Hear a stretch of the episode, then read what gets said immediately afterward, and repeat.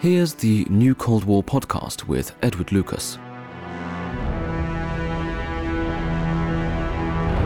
The Chinese Communist Party is crushing Hong Kong.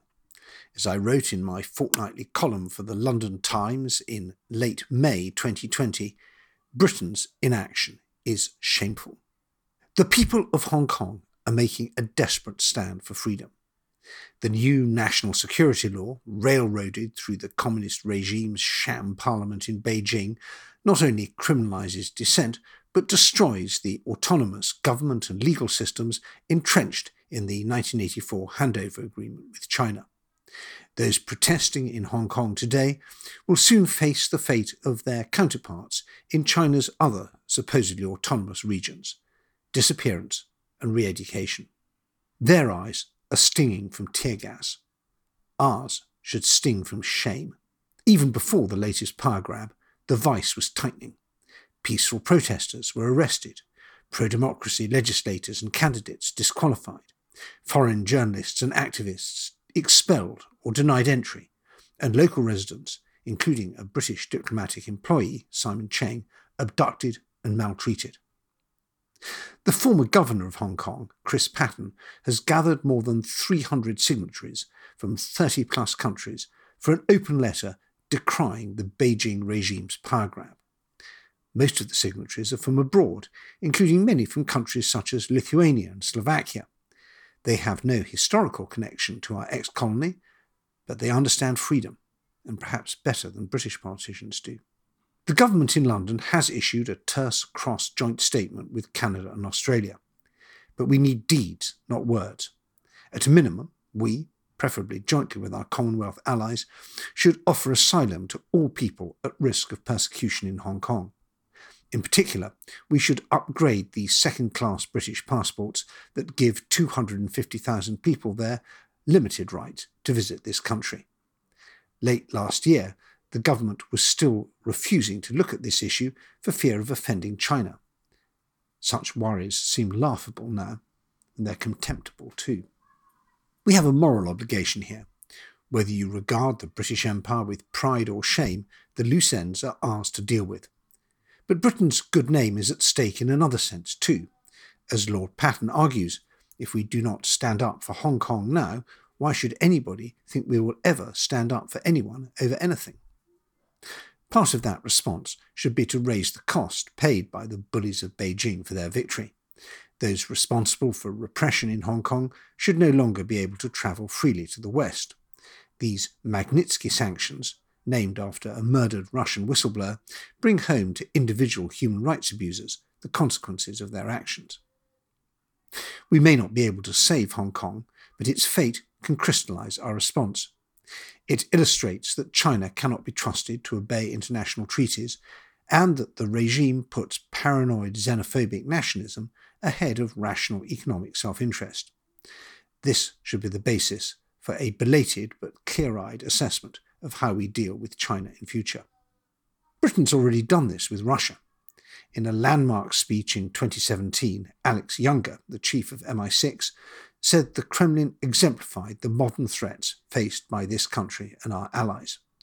The government set priorities and acted on them, boosting our military response at home and in Eastern Europe, countering Russia's propaganda, curbing its mischief making in ex Yugoslavia and Ukraine, beefing up our cybersecurity, and hampering the Kremlin cronies' enjoyment of this country's fleshpots.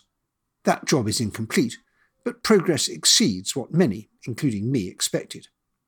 Now we need to do the same for China, a country whose clout, patience, and sophistication make the Russian menace seem moth eaten. Some steps have parallels. An important part of blunting the Russian threat was better energy security. The European Union's anti monopoly powers helped bust the Kremlin's corrupt and exploitative gas export model in Eastern Europe.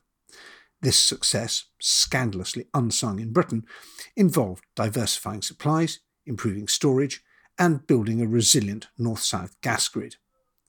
In China's case, the much larger task is to diversify our supply chains, ranging from pharmaceuticals and medical equipment to the rare earths needed in modern electronics manufacturing.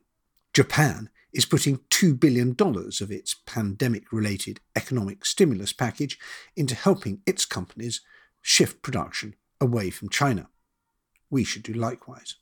But we can take tips from elsewhere too. Australia's tough package of national security laws gives us some clues about how to harden our academic, media, and political systems, and on preventing penetration of our elite institutions by Chinese influence peddlers. The man who was Australia's Attorney General drafted those laws, George Brandis, is now his country's High Commissioner, that's Ambassador in Commonwealth diplomacy, in London. His views on Britain's vulnerabilities are pithy and informative. The next flare up is likely to be over Taiwan. The mainland communist regime has pointedly dropped the word peaceful in its official rhetoric about reunification with the island democracy. We need to start thinking now about what we will do if China tries, for example, to blockade Taiwan. We can signal our support by boosting our ties with the democratic authorities there, for example, by upgrading the British mission in Taipei and receiving high level Taiwanese guests here in the UK. But the hard question is how to raise the political, economic, and military cost of aggression to the point that decision makers in Beijing back down. The only realistic answer is a global coalition.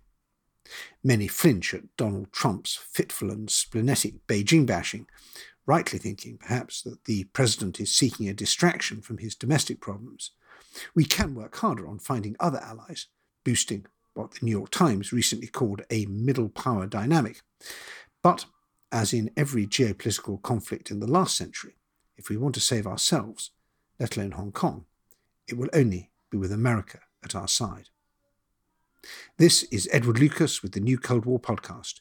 You can find more about me, my books, and other publications at edwardlucas.com or follow me on Twitter at Edward Lucas. This has been a homegrown media production. For more on the new Cold War, please visit edwardlucas.com.